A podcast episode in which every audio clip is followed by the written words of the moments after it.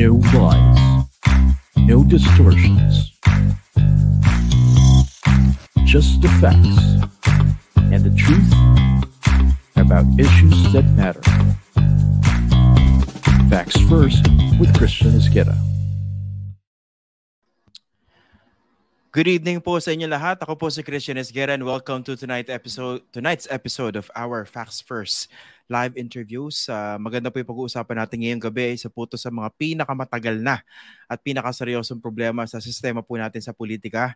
Ito po yung um, political dynasties. Hindi lang po yung mga matatabang dynasties, pati, pati po yung mga tinatawag na thin dynasties pag-uusapan po natin ngayon. So, dalawa po yung special na panauhin natin for tonight. First, mamaya, papa, yung, yung first part natin, makakausap natin isang ekspertong totoo pagdating dito sa subject matter na to. Tapos sa second part, mamaya, makakasama natin yung uh, lumalaban, yung challenger uh, dun sa anak ni President Duterte sa Davao City.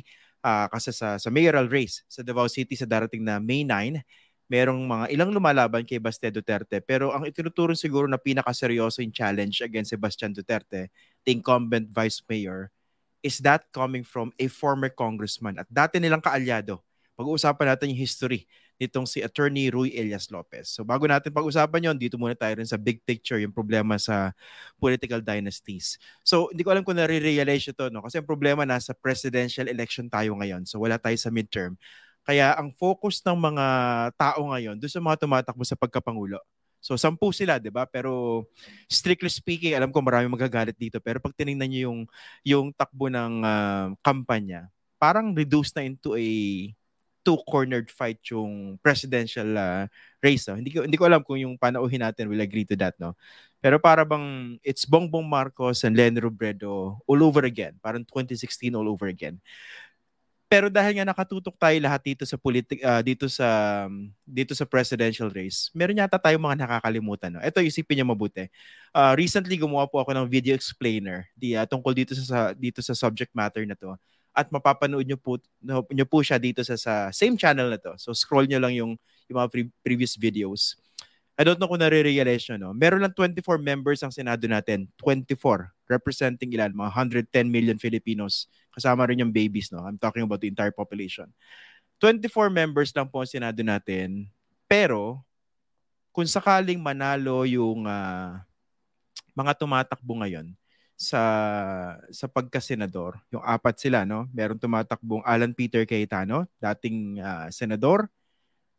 Nag-break lang siya dahil alam niyo naman 'di ba may term limit eh. So up to uh, up to two consecutive uh, six-year terms pag senador. So nag-break siya sandali, nag, nag nag-congressman, naging DFA secretary. Ngayon susubukin niyang makabalik sa Senado. So Alan Peter Cayetano running.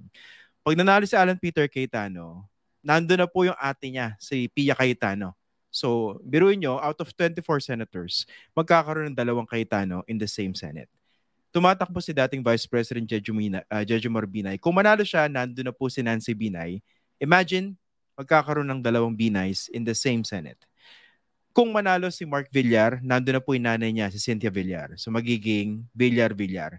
And then yung dalawang uh, half brother, uh, yung half brothers, mga anak po ni Erap Estrada, si Jingo Estrada, dating senador, at si JV Ejercito, also running again for the Senate at the same time as they did in 2019.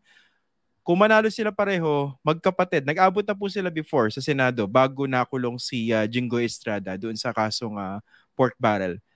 Pero isipin nyo, out of 24 senators, magkakaroon tayo ng apat na pares ng magkakapamilya. So, eight family members in the same 24-member Senate. Kung hindi po ito alarming sa inyo, kung you don't find it weird, I don't know what would be or what is, no? So wala tayong personal na issues against these people, pero ang tanong lang natin dito, wala na bang iba? Okay? So, kung may mga tanong po kayo, uh, just send them later on sa comment section. So ipapakilala ko na po yung ating uh, special na panauhin for tonight. Isa po siya sa mga may tuturing natin na scholars, political scientists in the Philippines sa talagang merong totoo real body of work when it comes to political dynasties. Dynamics uh, of the political party system in the Philippines. Eksperto din po siya doon sa Asian Party List. So kalalabas lang po ng libro nila recently. Ang title po ng Patronage Democracy. Okay, napaka-interesting na libro. Tapos po, uh, pag ginugol niya yung pangalan niya, lalabas yung body of work niya regarding, regarding political dynasty. She will come across this chapter sa Routledge. Ang title po, House of Clans. Okay? So, without further ado, I'd like to introduce to all of you tonight si uh, Dr. Julio Tihanki of De La Salle University. Magandang gabi po, uh, Dean Tihanki. At maraming salamat po for joining us ngayong gabi dito sa ating Facts First program. Magandang gabi, Christian, and uh, salamat for having me. Congratulations on your relaunch. It's good to see mm. you back, and it's good to know that you're no longer holding back. Yon, so no holding back tayo dito. oh, Obvious yes, naman yes. siguro yung context ng no holding back uh, con, yes. uh, hashtag na yan. No? Sa, sa panahon kasi ng yes. election lalo, no? hindi tayo pwede magpa-censor. Yes sa may-ari yeah. mo ng kumpanya mo or kahit sino political powers that be. Okay. Yes. So Dean, bago natin pag-usapan yung political dynasties, gusto ko malaman yung thoughts. By the way nga pala, si Dean Tihanki yung kauna-unahang guest ko the first time I launched the Facts First podcast. Two years ago. Yes. So nagbabalik siya. Yeah. Yes. So Dean, so the, earlier today, si uh, Vice President Lenny Robredo, through her spokesperson, challenged Bongbong Marcos to a one-on-one debate less than a week, uh, yes. uh, less than two weeks before elections. Yes. Ito marami nagulat talaga yes. hindi tinanggap ni ano ni Bongbong Marcos. Gulat na gulat tayo, no? Hindi tinanggap. Yes. So, oh, oh, oh, yes. make sense of this. Well, 'di ba, kung ikaw kung alam mo yung larong poker, no, ito na yung punto kung saan nag-all in yung kampo ni uh, Vice President Lenny Robredo, no. Ito yung oh, itaya mo ng lahat, no. Nandito na tayo down the wire. Uh, last week to go, uh, matagal kang hindi nagpaparamdam sa mga debate at hindi ka uma-attend except doon sa piling-piling mo, no? So uh, I think this was a uh, a bold move on the part of the camp of uh, Vice President Len, you know, to bait, no, uh, uh, the front-running candidate. No, and of course it's expected. No, uh, if you're up in the surveys at 56, and some would even uh, say 64, no, So, uh, syempre sitting pretty ka na. No? Isang linggo na lang hihintayin mo. Bakit mo pa itataya? No? At baka may, may masabi ka pa at masira pa yung mensahe mo ng pagkakaisa at unity. Okay, pero yun nga, uh, hindi, may, pwede bang mag-backfire din ito kay, uh, kay Lene Robredo or kay Bongbong Marcos? Itong latest challenge na to? Uh, sa side ni uh, uh, ano wala nang wala namang back, magiging ano to uh, backfire effect no? Kasi sila naman yung naghahapon no?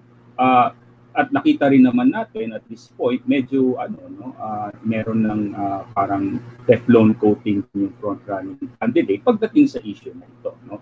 So kumbaga they've come across a winning formula na it goes against all traditions of uh, presidential elections in the Philippines, especially the post-Marcos era, na silang kauna-unahang kandidato na nangunguna na talagang walang bilang na bilang yung uh, nilabasan na, na debate or presidential forum. No? But for them, it worked. No? Kasi uh, kung, kung ang mensahe mo ay unity at mukhang nagre-resonate sa mas nakakarami, no? Uh, it is better to keep that message vague, no? Uh, at uh, kasi pag nagbigay ka pa ng uh, detalye, uh, baka mawala pa yung uh, yung uh, magic ng message mo. Okay. Interesting yung binanggit nyo, no, yung Teflon. Nabanggit ko rin yan before in the previous uh, discussion. Di ba, meron tayong tinatawag na Teflon president. Meron din tayong tinatawag na, kakabanggit nyo lang, no? Teflon candidate. Paano tayo umabot right. sa ganun? Parang napaka-invincible. Hindi ang, ang ibig sabihin po ng Teflon no, yung kahit anong putik, kahit anong issue iba oh, sa isang y- tao. Oo. Oh, It only slides. Diba yung Teflon? Siya dumidikit. Oo. Yung, yung, yung mga kawaling ibinebenta sa online, di ba? Teflon coated, no? Pag nag-prito ka ng itlog kahit walang mantika, no? So, ganun kahit anong ilagay mo doon sa kawali, hindi, hindi yan didikit, no? Pero dito yung kauna-unahan kung naalala mo nung uh, tinalakay din natin ito noong 2016 no uh, si uh, uh, Rodrigo Duterte no sa puntong ito nung kampanya ng 2016 kahit ano nang iba to sa kanya kahit na yung mga uh, mga na, nabitawan niyang salita no na talagang hindi ka nais-nais na pag ibinalik sa kanya no hindi na rin nagkaroon ng epekto sa momentum niya so uh, ganun din yung yung sitwasyon ngayon ni, uh, ni Marcos. Siguro, backtrack pa tayo ng konti, no? Noong 1998. So, kung naalala nyo, si Erap hmm. Estrada, siya ang pinakamainit na kandidato ng panahon na yun. No? So, ang dami rin talaga nag-reveal ng mga, yung, yung mga issues against him, yung, yung pagsusugal, yeah, yung pambababae. Kung naalala niyo yung issue ng Edgar Bentain, di ba? Yung sumalangit nawa yung kaluluwa niya, no? Bigla nawala hanggang hindi pa natatagpuan.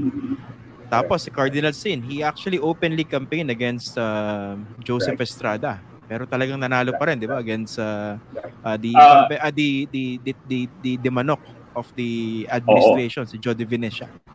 Ayun. Jody Venecia. At naalala ko pa rin no, no, at marami rin mga minor candidates, 'di ba? At nag-attempt hmm. din silang uh, magsanib puwersa, no? Uh, uh, uh, pero hindi rin nagtagumpay uh, yung pagsasanib uh, puwersa nila, no? So ganun din yung nangyayari ngayon, parang nauulit din yung uh, 1998 scenario. Okay. So ngayon, pag-usapan natin yung ano, yung political dynasties, okay? So um, gano'n na ba kalala din yung uh, sitwasyon ng mga political dynasties ngayon sa Pilipinas? Eh ano eh, ang lala na no. So 'di ba ang ayon sa aking pagsusuri at pagsusuri din ng mga ibang uh, kasama kong mga political scientists no at uh, ibang scholars no uh, 70% ng ating kongreso ay galing sa political dynasties no at uh, 80% ng mga gobernador, 68% ng mga vice governor, uh, 53% ng mga mayor at 57% ng mga vice mayor ay galing lahat sa political dynasty. So ayon sa pag-aaral ng Ateneo School of Government, no, 70% ng buong LGU natin ay hawak ng dinastiya. No? So pati nga yung party list system na dapat ay para sa marginalized sector. No? Uh, yung mga sektor na hindi basta-basta na nabibigyan ng representation sa ating House of Representatives ay pinatos na rin itong mga political dynasties ngayon. At karamihan sa mga party list ngayon ay extension lamang ng mga uh, political dynasties. No? So uh, talaga medyo malala na. No? So ayon nga sa pagsusuri din ng ABS-CBN uh, Investigative Research Group no dito lang sa Metro Manila no uh, tumaas yung number ng mga political dynasties na nagpapatakbo ngayon ng kandidato sa local election. No? Mula 37 noong 2019, ngayon 46 na na political families. Sa Metro Manila pa lang yan. No? At uh, ah, 107 no? na local candidates ay mula dito sa 46 na political families. So kumbaga talagang medyo medyo may problema tayo dito sa sitwasyon mm. natin. Okay, wag na tayong lumayo, di ba? Dati kasi yung no. political scientists they they they they used to make a distinction between the local level Oo. political dynasties tsaka national, 'di ba? Sinasabi right. pag national dahil yung constituency mo national, mas mahirap right. mag-establish ang political dynasty. So technically, pag yung isang senador kunwari sunundan ng kamag-anak niya at hindi sila nag-abot, right. parang we make a leeway na kahit paano, no? Hindi din hindi siya right. dynasty. Yeah. Pero kayo binanggit right. ko example, 'di ba? Pag nanalo yung apat na tumatakbong kandidato na binanggit ko, magkakaroon tayo ng eight family members in the same Senate. 24 Precisely. lang po ang senador natin. So, bakit so, tayo umabot sa ganito situation? So, di ba, kung 8 yun, di ano yun, di ba? Uh, one, one third, no? One third ng House, ng Senate, no? Ay, uh, ngayon, ay composed na ng political dynasty. No? And this is a first, no? kasi katulad nga na sinabi mo, dati nag-aabot-abot, pero pa isa-isa o pa dalawa-dalawa lang sila. No? Ngayon, lumalaki na rin ang porsyento ng mga uh, political families or political dynasties sa ating Senado. Ngayon, kailangan din maintindihan natin kung bakit tayo may Senado, di ba? Sa sa bicameral legislature at lalo na pag may upper house ka sa isang presidential form of government, Uh, yung Senate kasi, no, uh, actually, nanggaling yung salitang Senate sa Latin word na senatus. Yung senatus naman nanggaling sa root word na senex, meaning old man. No? Old man hindi dahil matanda, no? Old man dahil wisdom. No? Pag ikaw ay isang, uh, pag ikaw ay may edad na, ang assumption ay meron ka ng kaalaman o wisdom. And the Senate was uh, seen as a house or a chamber of uh, wise individuals or or senior statesmen or stateswomen. No? So, uh, at uh, nung unang panahon sa kasaysayan ng ating uh, uh, pamahalaan ng Estado natin, hindi ka basta-basta mahahalal sa Senado. No? You're supposed to be the best and the brightest. No? Kasi training ground yan ng future presidents. No? So, ngayon, uh, tanungin natin ang taong bayan, no? Uh, sa tingin ba nyo, uh, best and the brightest ang ating mga uh, senador uh, badi, sa panahon badi, ito? Badi pa natin sagutin din. Hindi. Uh, mo. Definitely. Yeah. Not the best and the brightest. No? Hindi po to no diba? prejudice na sa mga hindi talaga galing sa larangan ng governance o dahil artista ka o celebrity. Hindi po yon may mga artista na talagang very competent. It doesn't have anything to do with that. It has to do with right. what their background tells us. Di ba? Hindi right. marunong gumawa ng batas pero tatakbo dahil inisip ng mga right. tao mo kung bagay right. na senador to. Ito, I will reveal right. something ito. Naalala ko to din nung ano, nung I was still with ANC. So, nung 2019 right. elections, uh, ang assignment ko noon, nag-interview ako ng mga nagka-file ng COCs. Certificates of right. Candidacy. Doon sa labas ng, ng COMELEC. Nakaabang kami ron. So, isa-isa yung mga tumatakbo, kinakausap namin. Oh isa sa mga na-interview ko po ron si uh, former PNP Chief Bato de la Rosa who was running oh, for the Senate, no? Mm-hmm. Medyo hindi niya, of course, nagustuhan niya interview. Pero yung mga tanong kasi ron, basically, unang-una, bukod sa why are you running, di ba? Ano yung what can you offer? Eventually, inamin niya na, ano, yung parang, in so many words, you have to strike while the iron is hot. Parang sabi niya, kailan pa ako tatakbo pag hindi na ako sikat? At inamin niya na in so many words dahil he was very prominent on time na yon because of his association with the President Duterte and that's the best time to run for for the Senate. At alam po natin ganun din naman talagang realidad kay Senator Bongo, di ba? So hindi natin sinasabing incompetent sila, di ba? Ang sinasabi lang natin, can you honestly say na you belong to the be- best and the brightest. Pwedeng oo, pwedeng hindi, 'di ba? Nasa taong bayan 'yon para sagutin. Kasi hindi naman ano no, hindi naman sa minamaliit natin o na may personal tayo. No? Kasi alimbawa, ang pinakaunang artista na nahalal sa Senado ay si Rogelio de la Rosa. No? Hmm. Hindi dahil artista siya, ginamit niya yung uh, kanyang popularity, nahalal siya noong 1950s, no? Kumuntik pa siya maging presidente, no? Kung hindi siya umatras do sa kanyang uh, uh, brother-in-law na si Diosdado Macapagal, di ba? Pero uh, naging ano no tanyag ang kanyang uh, serbisyo hindi lamang sa Senado later on pati sa foreign service at siya naging uh, diplomat no naging ambassador siya. So hindi dahil artista siya nanalo siya ay ibig sabihin ay hindi siya makakapag-ikot no. The same can be said about ano no, Senator Ping Lacson di ba? Eh dati rin naman siya PNP chief no. Pero naging uh, maganda naman ang record ni Senator Ping Lacson sa Senado.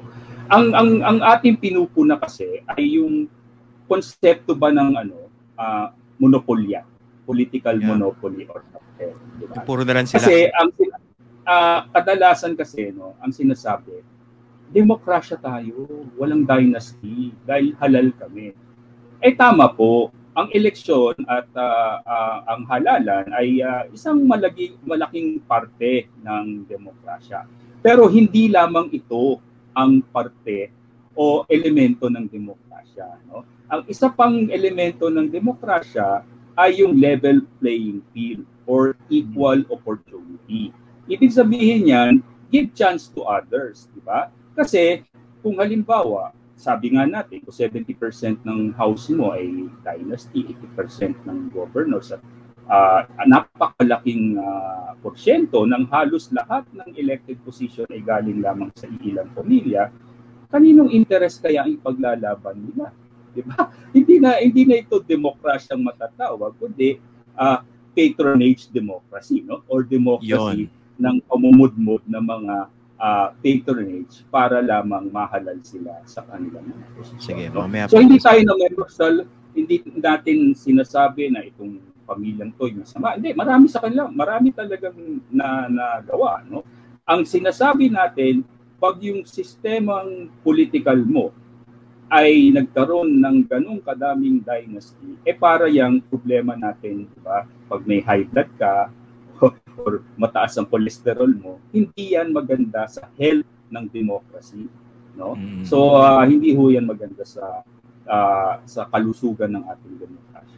Ganda ng metaphor nyo din. No? Sagutin muna natin to isang tanong. Ito, basic question to pero para maintindihan ng mga tao. What's Oo. preventing the full implementation of the anti-dynasty law kung naisa batas na? Wala po tayong anti-dynasty law. Meron lang sa SK. Meron tayo sa constitution natin, provision against political dynasties. Pero kailangan po niya magkaroon ng enabling law. Ibig sabihin, yung detalye kung paano ang magiging muka ng uh, anti-political dynasty law na yon. Wala po. Wala pa po. Kasi sino ba namang nasa tamang katinuan niya na miyembro ng dinastiya na gagawa ng batas na magiging against sa interest niya. Yeah, hindi, siguro. Oo. Pinag-aralan niya yung Sabi mabuti ko rin nga. sa Comcom, di ba? Sabi ko nga kasi, no, ah, yung ah, nagbalangkas ng 1987 Constitution, tama yung intention nila. Nakita na nila itong problemang to at kanilang nilagyan ng anti-political dynasty provision. Ang siste, ah, hindi pa nila tinuluyan na imbes na diretso nilang sinabi bawal ang political dynasty, eh ipinasa nila ang pagbalangkas ng isang enabling law na magpapatupad dito sa constitutional provision na ito sa Kongreso. Ngayon, kung ang Kongreso mo, lalong-lalo na yung House at yung mababang kapulungan, ay puno ng political dynasty, eh aasahan ba natin magpapasa sila ng batas na ipagbabawal ang sarili nila? Obviously hindi, di ba? Ang palagi ko nga sinasabi eh, uh, you cannot expect a house full of dynasties to pass an anti-dynastic uh, legislation. It's like asking Dracula to guard the blood bank. no? hindi ba, di ba? Ah, talagang hindi hindi nangyayari yan. no? Nakamute ka, Christian. Sorry, napindot lang din. Eto. Okay, sorry, sorry. Yes, oo. Okay. Pag-usapan natin definitions. Ito kasi madalas ko madinig sa ibang mga politiko. Ito nakakatawa talaga ito yung nadidinig ko to. No? Pag okay. tinatanong sila. Okay. Sasabihin ng mga ibang mga miyembro ng political dynasties na nakaupo ah. Buhay Ah. ang problema, wala kasing batas eh. Pag may batas, syempre susunod kami. Eh, ang problema kayo yun Ah, nandyan diba? nakaupo para gumawa ng batas na hindi nyo ginagawa. Okay, definition muna. Ano bang definition talaga ng political dynasty? At up to what level of uh, affinity and uh, consanguinity? Oo, 'di ba? ma- mat- matagal ng debate 'yan, no? So ang ah, ah, base dun sa tinormulate namin nung dinidiscuss namin yung ah, pag-review ng constitution, no?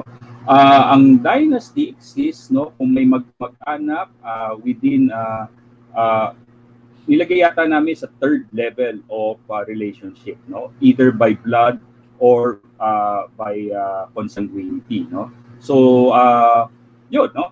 Ah, yung pero ang general definition kasi ng dynasty ay yung mga pamilya o angkan na patuloy o sabay na nahalal sa eleksyon, no? Katulad nga nung definition ni ah, Dean Ronald Mendoza na yung teen dynasty na ah, sunod-sunod, halimbawa si Congressman A, tatlong beses na halal na term limit, ah, ipinasa sa anak, no? Ang pangalawa naman yung tinatawag na fat dynasty o yung sabay-sabay. Halimbawa, si governor na pinakaastig sa probinsya, ang misis niya ang congresswoman, no? Sa probinsya, ah, si The Junior ay vice governor, si ate ay party list representative at si Bunsoy ay SK, no? Yan yung tinatawag na fat dynasty, no? Ngayon, ang ang definition natin ay we're trying to prevent uh, the prevalence of the fat dynasties, di ba? Kasi yan talaga yung hindi maganda sa kalusugan ng demokrasya, no?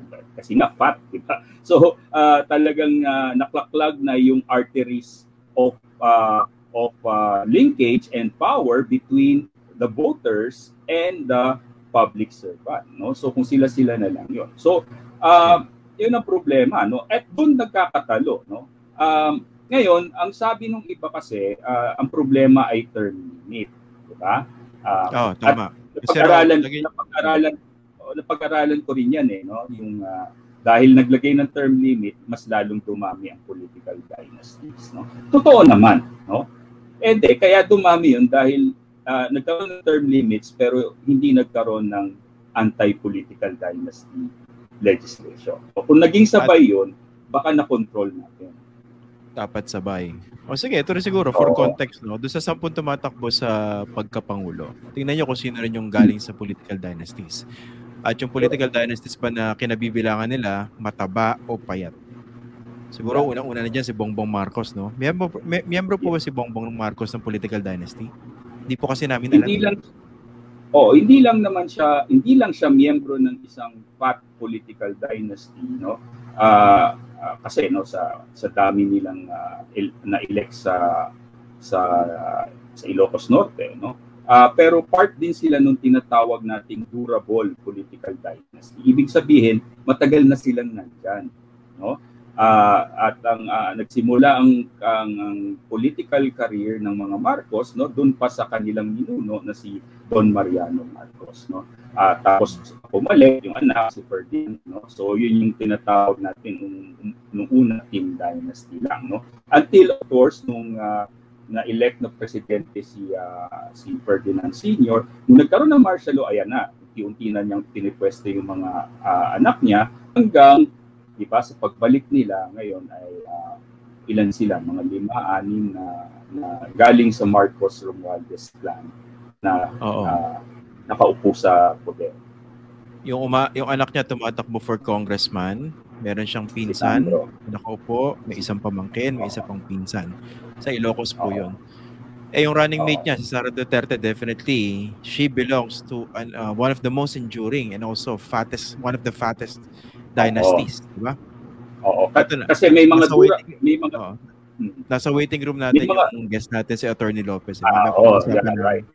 Relax lang po kayo dyan. Ha? Pag-uusapan natin yung political dynasty naman sa Okay. Uh, kasi may mga durable durable dynasties pero meron din yung dominant dynasties na uh, kailan lamang uh, uh, uh, naging uh, dynasties no. So yung durable panahon pa yan ng mga ano ng American colonial period no hanggang post-war uh, Third Republic no? So uh, itong mga dominant political dynasties ito yung mga bagong dynasties na umusbong lamang nung panahon ni Marcos at nung post-EDSA period no? At isa dito ay of course ang mga Duterte. At sila ang pinaka-dominant na political family ngayon sa bansa dahil hawak nila ang ang uh, Malacanang no? At tapos uh, hawak at kontrolado din nila No? So sila ang kino-consider natin dominant as of the moment.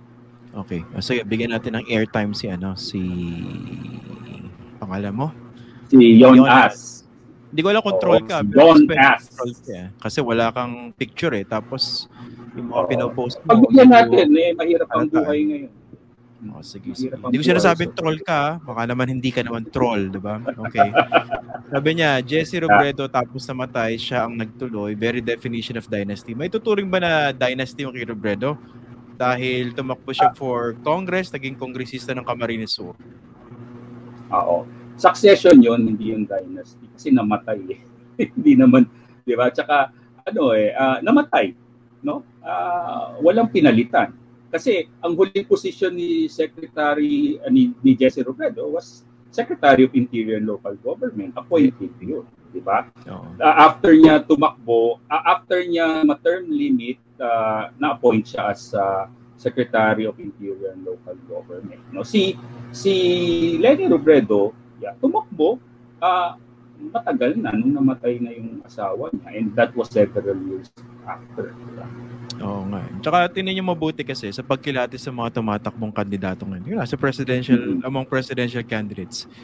Sino ba dyan yung mga dynasty? Si Bongbong Marcos, definitely dynasty. Leonard Bredo, obvious naman hindi, di ba? Meron pa kayo nakita sa mga anak na nag-ambisyon na pwede naman silang tumakbo, di ba? Manny Pacquiao technically dynasty kasi kabago-bago sa politika, nagtayo na agad ang sarili niyang dinastiya sa lokal, di ba? Let's be, let's call a spade a spade. Si Ping Lacson, dynasty? Hindi, di ba? Oh. Leodo de Guzman, dynasty ba? Baka naman hindi natin alam. Joke lang.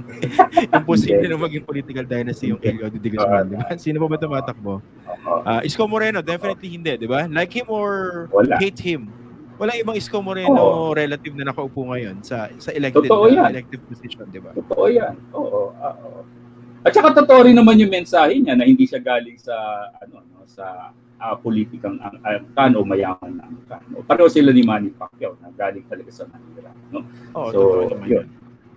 Oo. Ay nga, yung, yung ganyan, uh, Dean, so pag-usapan natin yung epekto ng bakit masama sa demokrasya, binanggit nyo kanina, bakit masama sa demokrasya yung political dynasties, lalo na yung mga matataba, di ba? Although, nadidirig na din natin tong argument. Ito sa mga nanonood sa atin, no? Tingnan niyo yung konteksto nyo dito sa lokal na pamahalaan sa inyo. Tingnan niyo kung, kung yung city o yung municipality nyo o yung probinsya nyo, pinamumuno pinamumuno ng political dynasties. And I can predict siguro three answers dyan. Sasabihin nila, ah, political dynasty, pero okay sila eh. Isa naman, political dynasty, pero sinusukan na namin sila kaso walang op- ibang options, di ba? Yung pangatlo naman, walang political dynasty sa amin.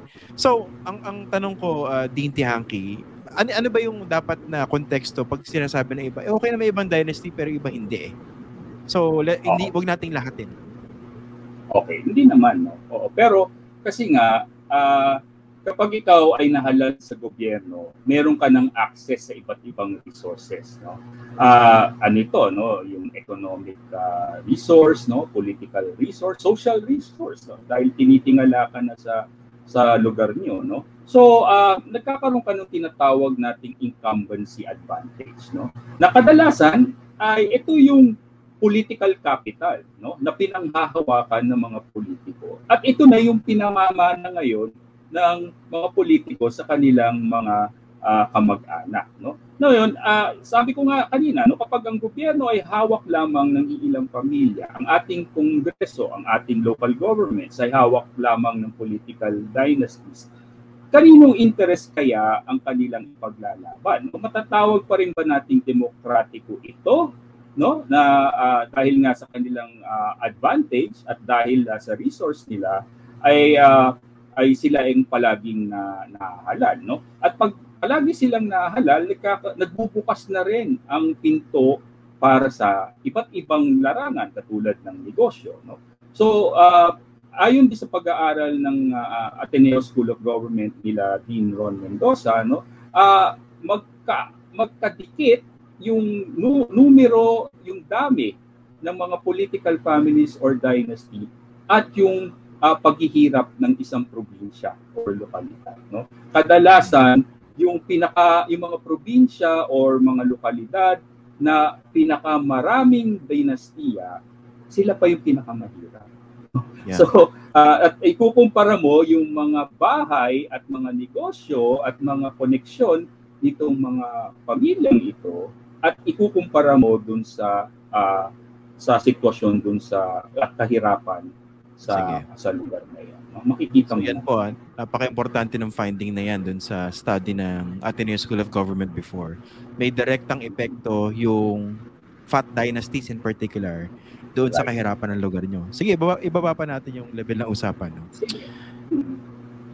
Bakit as far as political dynasties are concerned, mas maganda mahirap yung significant portion of their constituents. Kunwari, sa isang municipality, sa isang probinsya, parang mas makakatulong sa interest ng political dynasty ng, ng pamilya na maraming mahirap. Eh kasi nga, uh, yun, yan yung tinatawag nating patronage politics. No? Yeah. Yan yung tipo ng politika kung uh, saan paramihan ay uh, nakatutok sa pagpapamudmod sa pinakamaraming tumatanggap kapalit ng boto or political support, no? So, syempre, pag ang main avenue mo at ang uh, main tool mo for election ay mamudmod, no? Ano pinamumudmod?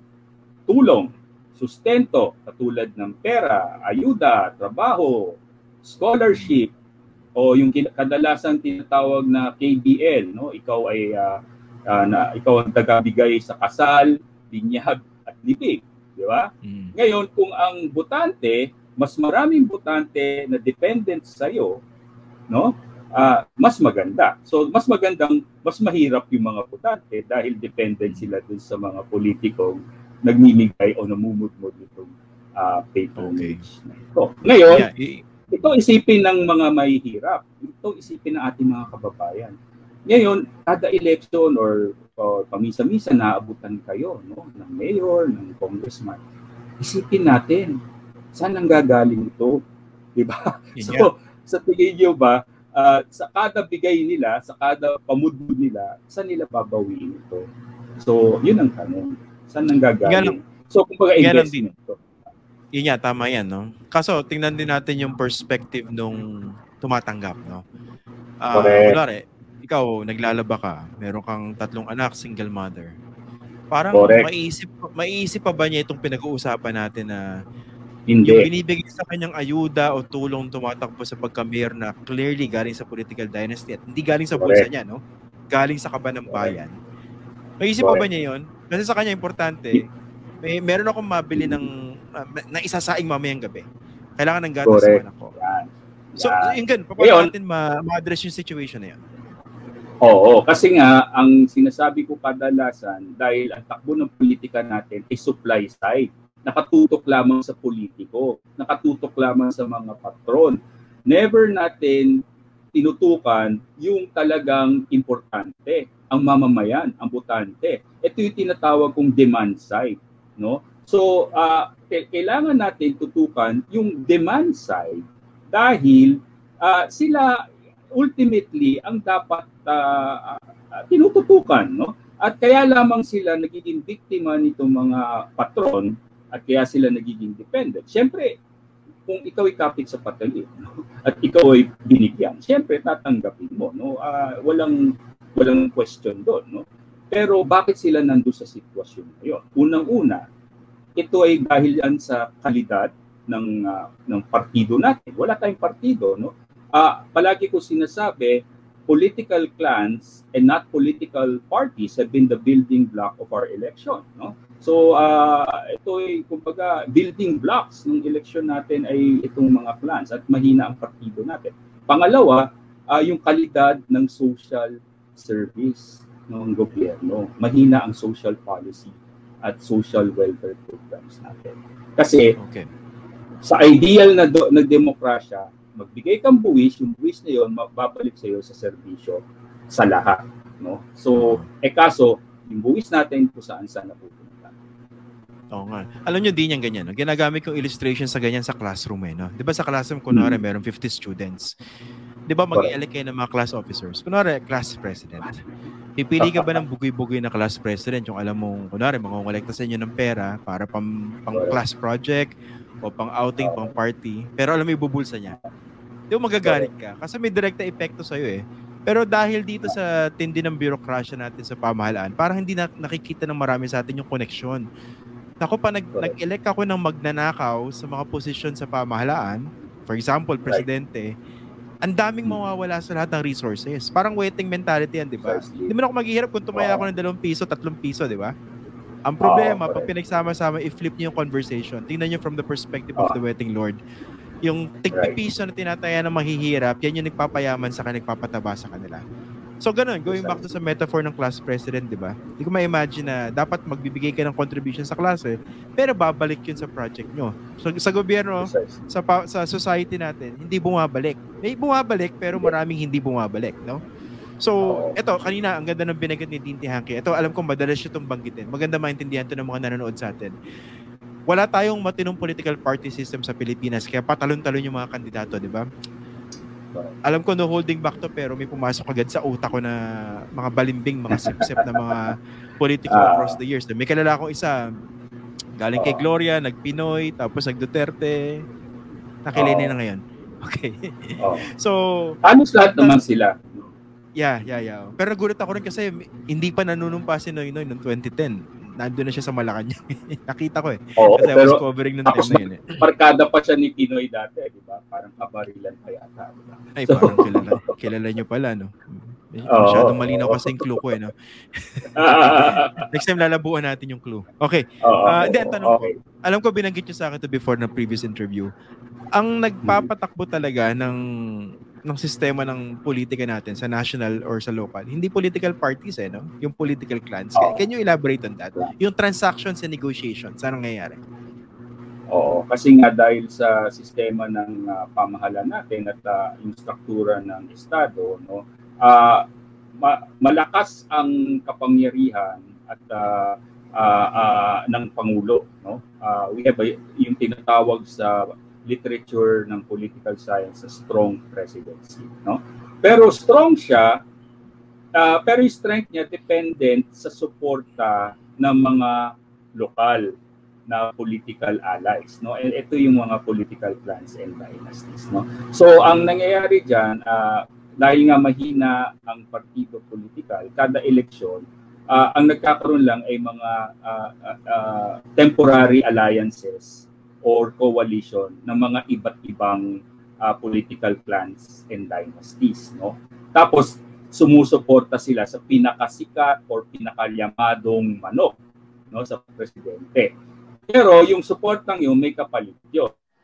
O, suportan kita, pero pag uh, nasa kongreso ko, siguraduhin mong malaki yung uh, uh, porsyento ko ng pork barrel at marirelease ka agad.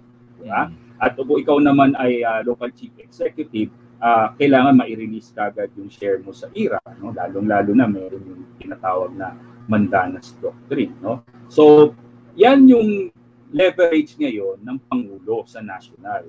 No? uh, yun ang kapalit ng support sa local para mahalal siya. No? Oo, so yan yung yan yung buong network ng patronage system.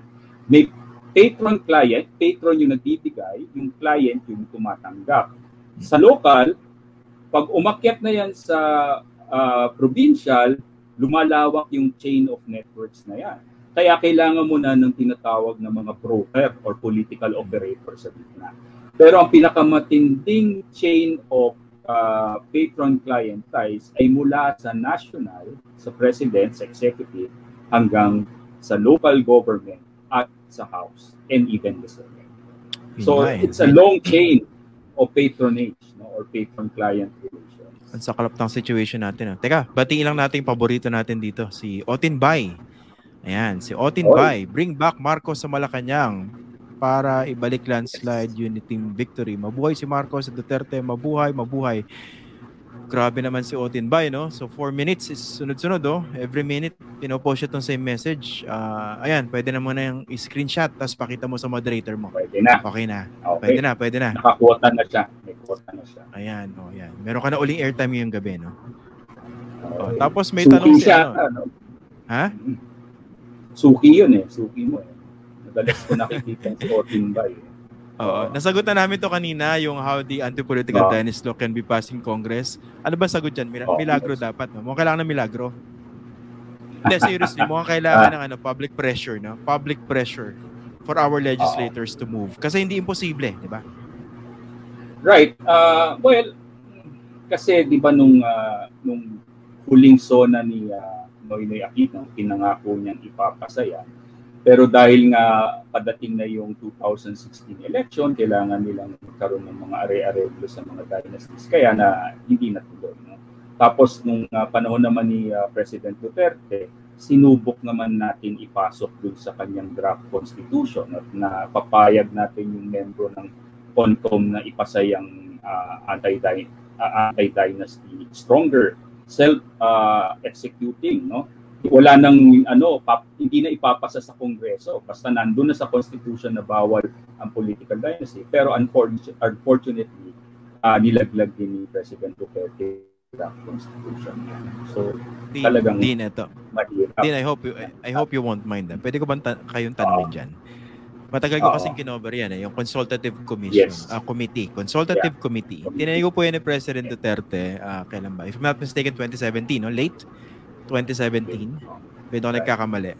Bumuo siya ng team of experts para pag-aralan yung uh, pag-amyenda sa 1987 Constitution. Kasama po rin si Dean Julio Tiangki at ang tinutukan niya dyan yung ano, political and electoral reforms. Okay? To be fair dun sa mga naluklok dyan, talaga nagtrabaho. Okay? Ang tanong ko, hindi pa parang feeling niya nagamit kayo looking back? para bang pinag-aralan nyo mabuti. Kasi ako mismo, ang agam-agam ko dyan, nung kino-cover ko yung mga proceedings nyo, right. papakahirap ng mga members ng committee. Pero after, at the end of it, alam niyo naman consultative lang yan at magiging recommendatory. Right. And true enough, nung right. sinabit nyo kay President Duterte, I don't even think that he took it that seriously, di ba? Pinasa lang niya sa, sa, sa House, then he- headed by Speaker Gloria Macapagal Arroyo. Tapos yung version na talagang pinag-usapan lang mabuti, eh nawala yung mga significant reforms na pinag-usapan niyo na matagal right. sa CONCOM. So, right. ang tanong ko, mukha right. ba nagamit lang kayo dyan? Oh, well, whether nagamit kami or hindi, we did our part. No? So, uh, yun, let our uh, end product speak for itself. Di So in fact, uh, baka nga mas nakabuti pang nalaglag na lang yung ano, yung proyekto dahil baka kung saan pa tayo napunta, no? So but uh, we stand by our our uh, and, and I work with the best and the brightest in the consultative committee and we stand by our end product. And but of course, uh, uh, you know, there are greater political uh, considerations, no? Uh, both from within the administration and outside the administration at that time. And that has always been the continuing narrative of the issue of constitutional change in this country. No? So, uh, unless dumating yung panahon na uh, we can, you know, uh, you know, dispassionately discuss no retooling our constitution nang hindi ganun kainit siguro that will be the time na maipasa natin lahat ng reforma nito. Okay. O sige. Uh, panghuli na lang uh, Dinti Hanky pag-usapan naman natin yung mga pwede nating magawa kasi medyo bigat yung problema Correct. ng political dynasties Correct. Ano ba pwedeng gawin ng mga ordinary Correct. voters, yung mga nanonood sa atin? Uh, kasi uh, ultimately yung choice nasa inyo po sa May 9, di ba? Although kontrolado ng right. mga elite uh, yung, uh, yung yung situation, yung yung atmosphere, no. Ano ba pwede nating magawa to address this problem of political dynasties? Right. So, eh, hindi naman na you know, unbeatable to mga political dynasties na to. Noong 2019, napakadaming mga political dynasties, mga sampu yata, no, na dominant and durable, no, napakatagal na nila, no ang ang natalo no ang isa sa pinaka mabigat na ehemplo diyan yung dynasty ni uh, dating pangulong uh, Joseph R. Estrada no lahat ng tinakbuhan ng kanyang kamag-anak ay natalo sila no so uh, pwede pong uh, talunin ang mga dynasties nito paano sila bubuwagin well uh, sabi ko nga eh, mag-focus tayo sa demand side no kailangan natin ng mapanuring uh, botante at kailangan din natin ng organisadong mga botante. Hindi natin kaya mag-isa ito. Hindi pwedeng sabihin lang natin bumoto kayo ng hindi dynasty. Kailangan may organized effort really, concentrated effort to address the issue of political monopoly. At gawin nating accountable ang mga politiko. Hindi lang tayo tanggap ng tanggap. Tanggapin natin yung binibigay nila, pero tanungin din natin, saan nyo ba kinukuha ito at paano paano niyo kami binibigyan itong mga uh, mga pamudmud nyo. Yan ang tinatawag nating reclaiming the political market. No? So, um, isa pang ano niyo ngayong halala nito, tanungin niyo yung mga kandidato, both national and local, ano ang posisyon niyo sa issue ng political dynasties. Kasi meron din naman na miyembro ng political families na willing no, at nakikita nila yung problema. Willing din naman sila mag-cooperate. In fact, may mga compromises na pwedeng pag-usapan. So, but ang pinaka-importante sa lahat ay, uh, you know, uh, pagbigyan natin yung iba? Uh, na na nag-o-offer ng kanilang serbisyo sa bayan. At tayo rin, kung gusto natin mag-offer ng serbisyo, ay kailangan uh, lumakas din ang loob natin ng lumako. Mahirap sa ngayon.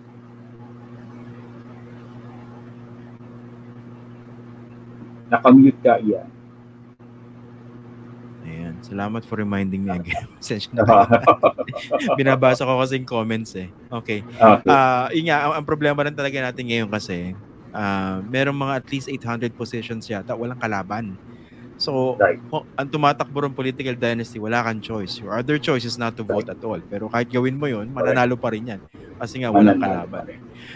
Well, yeah. let's try to remain hopeful and uh, sana magbago ng konti, mag-improve. Hindi man natin totally ma-eradicate ang political dynasty sa totoo lang.